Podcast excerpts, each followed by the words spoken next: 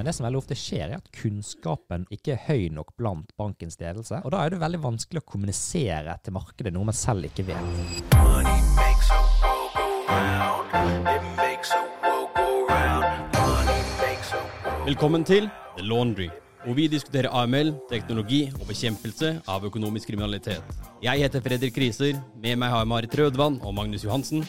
Dette er The Laundry, en podcast av Strise. Hej och välkommen tillbaka till I studio till The Laundry episode to. Väldigt gøy att vara tillbaka igen. Ja, och det var ju extra gøy för vi lanserade ju episode ett tidigare den uka här och wow, det var så mycket mer respons än det vi hade tänkt. Vi fick så massa positiva tillbakemeldingar. Vi har fått massa förslag till teman, flera som har lust att vara gäst på podden, så väldigt gøy. Ja, altså jeg, jeg følte nesten at liksom, all den positive responsen var sånn the, the revenge of the A M L nerds. Jeg følte vi vekket liksom et publikum som jobber litt bak I banken, og endelig da. Og det var utrolig kult, altså. Ja, det var veldig gøy. Jeg synes det er helt rått. Jeg føler at det er så mange yngre også, mennesker som jobber og har en karriere nå, som er up and coming innenfor A M L compliance. Jeg tror det mediumet her er noe de har sett etter lenge da. Ja. Fordi det er jo et tema som, har, som blir viktigere og viktigere, og det snakkes mye om. Og som jeg sa, fikk vi masse forslag til temaer, men en av de som gikk igjen var at flere ønsket at vi skulle ta opp det her med ledelsens ansvar innenfor bank og finans. Og det ble jo veldig aktuelt, og det har vært veldig aktuelt, for det har vært masse saker I media om det. Absolutt. Altså hvis vi ser på mediebildet da, de, de siste, siste årene, så har det på en måte vært fokusert mot store banker, men allerede nå igjen det seneste året, så har også de små bankene kommet inn I bildet. Og av de store bankene, så kan vi jo nevne Swedbank og Danske Bank, ikke sant? Og blant de små, så ser vi også liksom Sogn og Fjordane, Komplettbank og, og Hønefoss sparebank. Og det er jo veldig interessant at, at fokuset ligger både på de store globale og de små lokale. Det er interessant, er det, hvis du peker på for eksempel Swedbank, De fikk jo fire milliarder bot for en tid tilbake. Eh, nå har det tatt ut tiltale mot eh, Birgitte Bonnesen. Kan ikke du fortelle litt om hva er det som har skjedd der? Så hvis vi tar eh, Swedbank-saken eh, spesifikt, så skjedde jo det av eh, like måte som gjerne vi så I Danske Bank. Og der var egentlig hovedessensen at eh, de prosessene, rutinene og systemene som var satt på plass for å håndtere hvitvasking spesielt inn mot eh, nærliggende områder rundt Russland, så Estland, ikke var gode nok. Og det som skjedde da var at det skapte muligheter for kriminelle nettverk å utnytte de systemsvakhetene, både som lå på prosessene som ligger til grunn for at man skal avdekke og forebygge hvitvasking, men også den rapporteringen som man skal gjøre internt for at ledelsen skal ha god nok oversikt og kontroll på hvordan man kontrollerer for hvitvaskingsrisiko. Og der påpekte jo Finanselsynet at det var liksom systematiske svakheter I, I disse rutinene, Og uh, dette var påpekt flere ganger, I flere omganger over tid. Og da valgte til slutt Finanselsynet da i, I Sverige å ilegge en bot på, jeg lurer på om det var tre hundre og åttiseks millioner euro. Hva er det som går inn I en sånn, sånn type rapport? De, de rapportene fra Finanselsynet, de er ofte veldig gode. Det tar veldig lang tid. Det de forsøker å se på er at de går inn I bankene, varsler tilsyn, og så går de gjennom de, den dokumentasjonen som er på området, gjennomfører intervjuer, går veldig ofte gjennom de interne policyene som bankene skal ha på plass. Og så ser de også på gjerne et utvalg av saker om har banken klart å avdekke risikoen til de kundene som ligger I områdene rundt Estland, altså hvis vi ser på Swedbank. Og så ser de også litt mer generelt, og da stiller gjerne spørsmålet sånn, har bankene gode nok risikoklassifiseringssystemer? Har bankene gode nok risikovurderinger som tar for seg ikke-finansiell risiko, som for eksempel hvitvasking og terrorfinansiering? Og hvordan følger bankene dette opp internt, og hvilke tiltak settes, I, settes på plass. Det er ofte det Finanstilsynet ser på, men så har de også dybdetilsyn som ser gjerne på spesifikke steg I verdikjeden. Inntrykket mitt når jeg leser gjennom dokumentasjonen som er på de ulike sakene, og gjerne Swedbank, er at det er systematisk svikt fra informasjon og vurdering av kunde til å forstå risikobildet til banken og bankens virksomhet I disse områdene, og hvordan man arbeider og kommuniserer det, som er en veldig viktig del når vi går inn på ledelsens ansvar. Men Magnus, kan ikke du fortelle litt om de norske eh, eksemplene? Det er jo sikkert mange som er interessert I å høre om, høre om de. Unnskyld? Jeg bare lurte på en ting. Ja, hva er det, Daniel? Dere sitter I studiet her dag inn og dag ut, men uh, tjener vi noe penger på dere? Vel, ikke direkte. Nei, men da synes jeg I hvert fall at jeg må få bruke noen setninger på å selge Strise litt. Ja, bare kjør på det. Hei! Jeg heter Daniel, er den nye økonomisjefen I Strise. Strise fjerner friksjon I KYC og AML-prosessen dine, og gjør at du kan onboarde enhver virksomhet raskt. Nå kan du prøve Strise gratis I fem dager. Helt uforpliktende. Ja, vi har jo nevnt liksom de, de store europeiske, sant? Vi har nevnt mm. Swedbank, vi har nevnt Danske Bank og så videre. Men det som er veldig interessant nå er at uh, de små sparebankene I Norge har akkurat samme ansvar overfor hvitvaskingsregelverket som de store. Um, og da så vi blant annet liksom at Sogn og Fjordane Sparebank ble ilagt et gebyr på Lubman, fjorten millioner. Og vi så Komplettbank I tjue nitten som fikk atten millioner. Og vi så Hønefoss Sparebank også I tjue nitten som fikk eh, en komma fem millioner. Hva som har skjedd I de sakene der? Det som har skjedd I de sakene her er at det har vært liksom gjen, altså gjennomgående svakheter I hvordan man arbeider mot AML. Og det, når jeg leser gjennom disse papirene, så ser jeg at det er en ting som ofte, veldig ofte går igjen, og det er en at de mangler en forståelse for risikoen på dette området, og at de ikke klarer å sette I gang tiltak som er tilpasset virksomheten til de som behøver tiltak. Og de klarer heller ikke... Hva betyr det, sånn I andre ord? Ja, det, be- det betyr det at hvis du har en mistanke, eller hvis du har en kunde med forhøyet risiko for å hvitvaske, det behøver ikke at de skal det, men det kanskje de er en spesiell bransje, som er kjent for det, kanskje de har spesifikke attributter med import fra ulike land som gjør at de behøver det. Og da må banken etterleve sin hvitvaskingsrisikovurdering ved å ha større fokus på hvordan kan vi sjekke at de ikke gjør noe som minner oss om hvitvasking. Det er på en måte forsterkede kundetiltak. Da. Mm. Og så så vi jo det at uh, dette her har vært gjennomgående svakheter. Det betyr liksom at de har totalt sviktet på A M L-området. Og derav også en bot, eller bøter. Og hvis vi tar Sogn og Fjordane-saken, så hadde de cirka tre komma fem ansatt, altså tre komma fem F T E-er, som vi kaller det, som arbeidet med hvitvasking. Og det er ganske lite for en bank av den størrelsen. Men så er det også slik at det er veldig store syner, altså skaleringsfordeler her. At uh, jo større du er, jo mindre relativ A M L-organisasjon kan du ha. Men ansvaret er det samme. Så det, det sier litt om hvor vanskelig det er for de å være en liten sparebank I dag, med mindre man har en veldig god verktøykasse.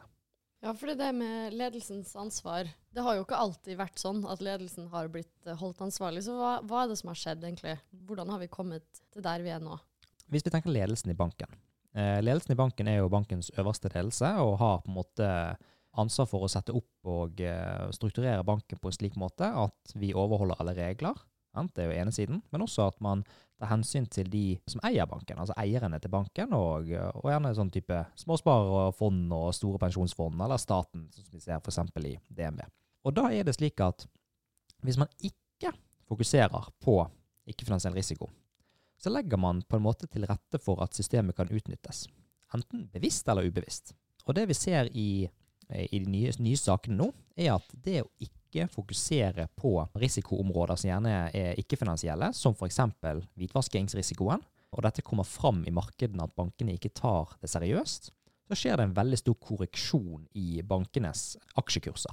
Swedbank, som cirka, jeg mener det var fra rundt februar tjue nitten til april tjue nitten, så falt de tretti prosent som følge av avdekkede misligholdelse av, av A M L-regelverket, eller hvitvaskingsregelverket.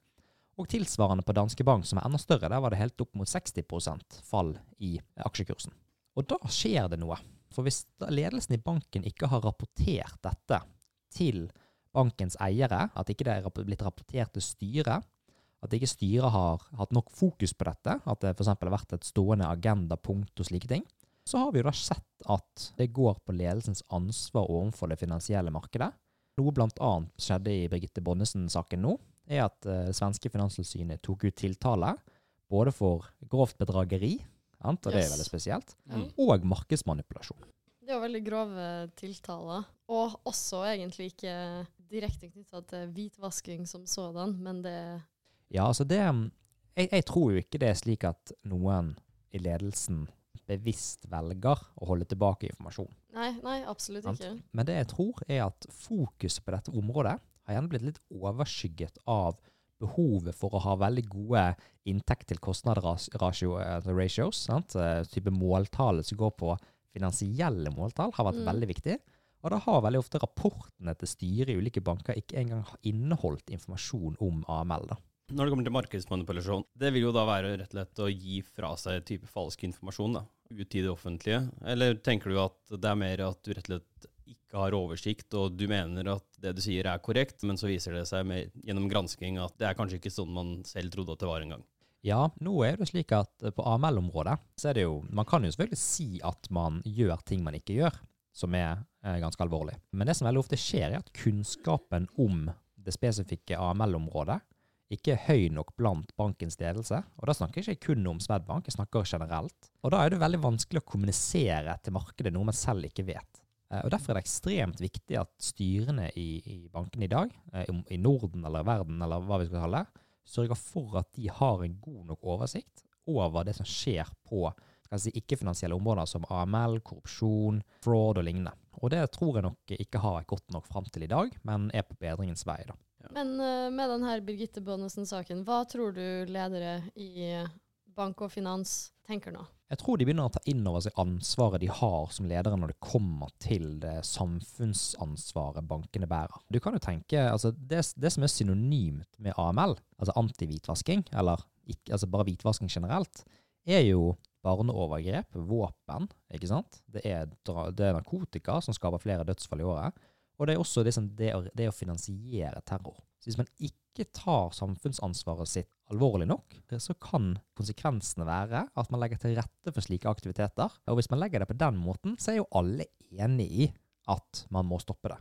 Det jeg tror de så tenker nå, er jo hvordan skal jeg som leder klare å få bukt på A M L-problemet? Det er jo veldig interessant. Vi har jo selvfølgelig, jeg og Fredrik som jobber i Strise, vi har jo noen tanker om det. Men uh, fra ditt perspektiv? Jeg tenker jo sånn at det er tre ting alle bankledere, både mellomledernivå og toppledernivå, må være klar over. Og der er den første det at regler på A M L-området vil være en høy prioritet for offentlige myndigheter fremover, og det vil fortsatt være større kompleksitet og stigende kompleksitet i de lover og regler som kommer, og i hvordan man skal kunne implementere de nye reglene som kommer i eksisterende systemer. Og det betyr egentlig at man må være klar over at dette er et komplekst og krevende område. Og så er det andre, det er at teknologien utvikler seg så raskt, både på den kriminelle siden, hvor også kunnskapen øker veldig mye, men også på den, den siden hvor, man, hvor vi implementerer for å motarbeide at det skjer. Og da er det slik at the old way of working sant, ikke lenger fungerer like godt, og da må vi begynne å tenke nytt. Og det ligger ikke kun på bankens side, det ligger også på regulatorisk side. Så der mener jeg at vi må legge fra oss gamle etablerte sannheter, sant, og vi må tørre å utfordre og implementere nye og mer effektive metoder. Og så det siste, som alle må være klar over, er at A M L er ikke noe sånn add-on. Det er ikke noe vi gjør etterpå. Alle nye designete systemer i dag skal være designet for compliance. Og der pleier jeg å si sånn, det er compliance by default. Og da må man ikke si at nå lager vi prosessen først for kunden vår, og så legger vi compliance oppå. Og da er det egentlig det jeg prøver å si, er at A M L er et konkurransefortrinn, hvis du gjør det riktig. Du nevnte jo litt, på punkt to så nevnte du det her med at vi må legge fra oss etablerte sannheter. Hva slags etablerte sannheter føler du er ja, de etablerte sannhetene som finnes der ute, og som man kan si ha det bra til nå?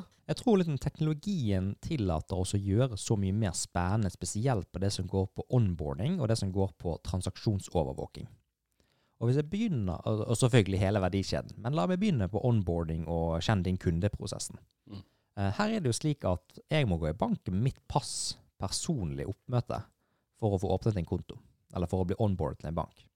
Det behøver man strengt tatt ikke, når det finnes gode og mer trygge løsninger som tar for seg nettopp dette her med å etablere og verifisere identitet. Jeg tenkte det var så løst det, som privatperson, da, fordi det er jo bare å logge inn med bank-I D, så er det gjort. Ja, og det er jo det veldig mange tenker. Helt til banken sier at du må møte opp her og gi passet ditt til oss, sånn at de kan ta en kopi, og så får du det tilbake og kan gå hjem. Det er, litt ja, det er lenge, siden jeg har, uh, lenge siden jeg har opplevd, men det... Ja, det, det er blant annet liksom, nylig så skulle jeg åpne en konto i en av de største bankene i Norge. Jeg har akkurat flyttet tilbake til, til Bergen. Da måtte jeg stille opp med passet mitt. Og for å åpne bank-I D i en bank, så må du også møte opp med passet ditt. Men så er det liksom det som har vært en stor kilde til frustrasjon da, for, for mange banker globalt, men som jeg også ser problemet nå kommer til Norge, er at på transaksjonsovervåkingsbiten, så det er veldig sånn the last line of defense, med tanke på kontrollering av hvitvasking. Hvitvasking, for da ser du på transaksjoner som har skjedd, eller som er i ferd med å skje. Og da er det slik at du får varsler. Og disse varsler har ulike risikogradering. Det vil si at det går en alarm basert på en transaksjonsattributter, og sier vi at det er en høy risiko for hvitvasking, det er en medium risiko for hvitvasking, og det er en lav risiko for hvitvasking. I og for seg for selv, altså i, i og for seg selv, sånn, så vil dette her være viktig å se på alt, men det er viktigst å se på de med høy risiko, og det er viktigst å se på de med medium risiko.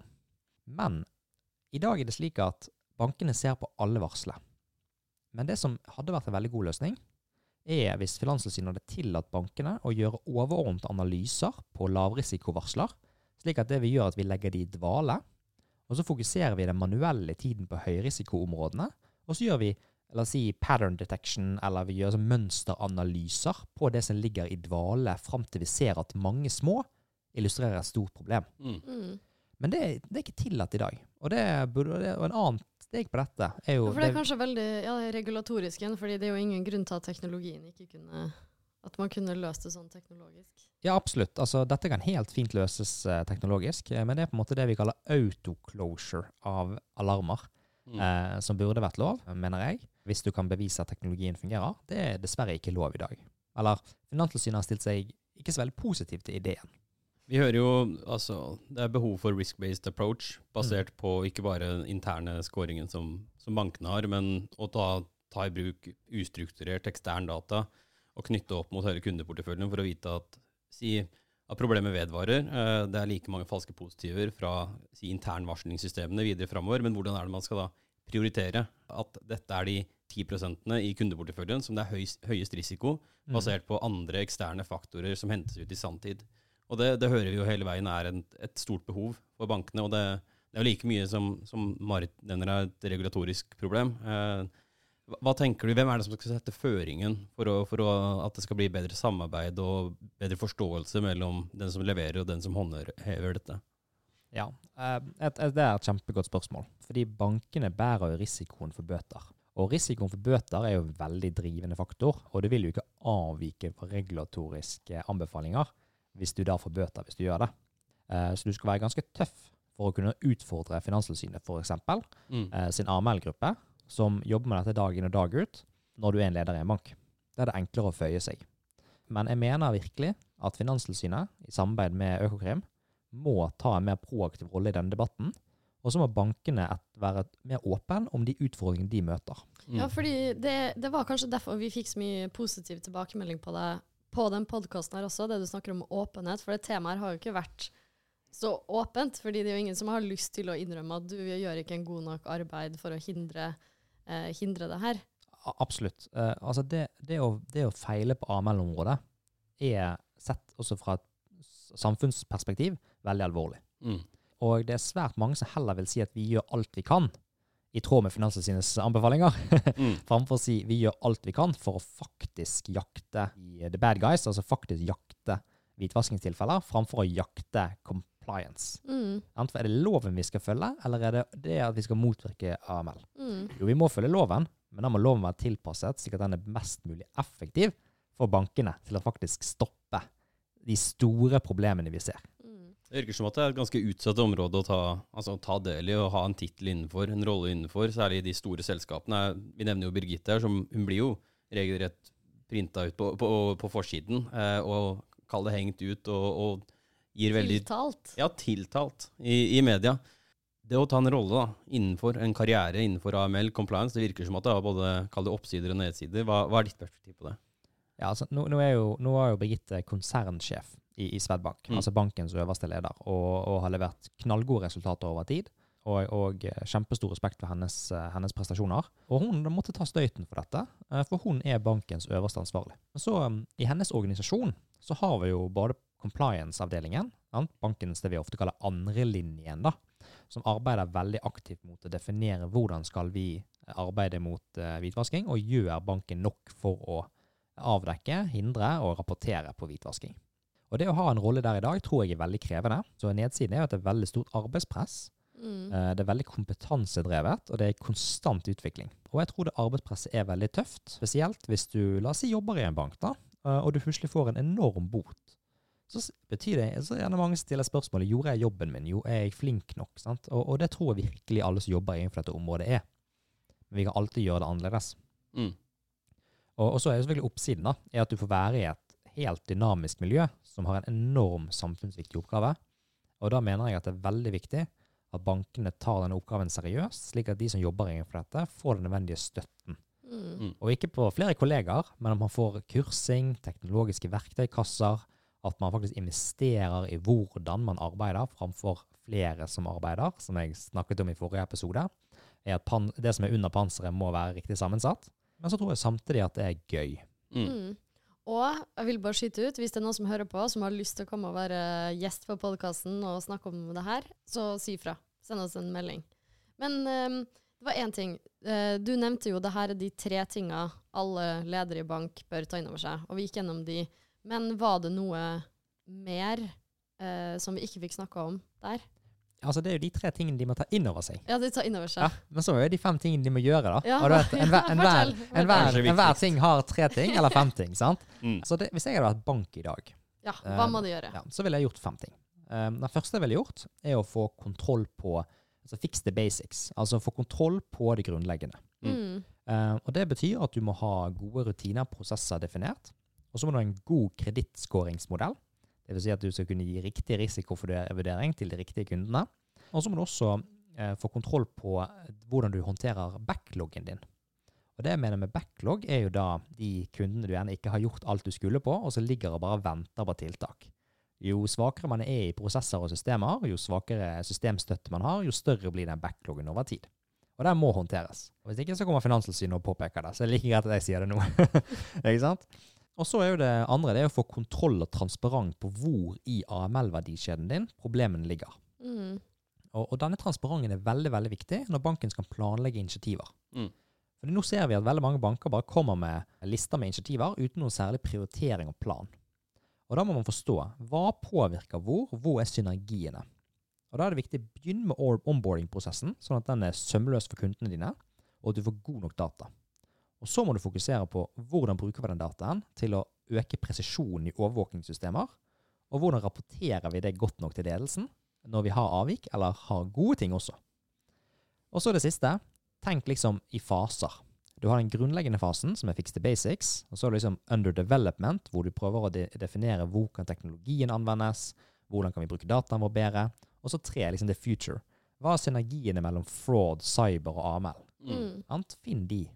Og så er det jo fem som er liksom samarbeid på tvers av enheter, samarbeid på tvers av finansielle og ikke-finansielle avdelinger.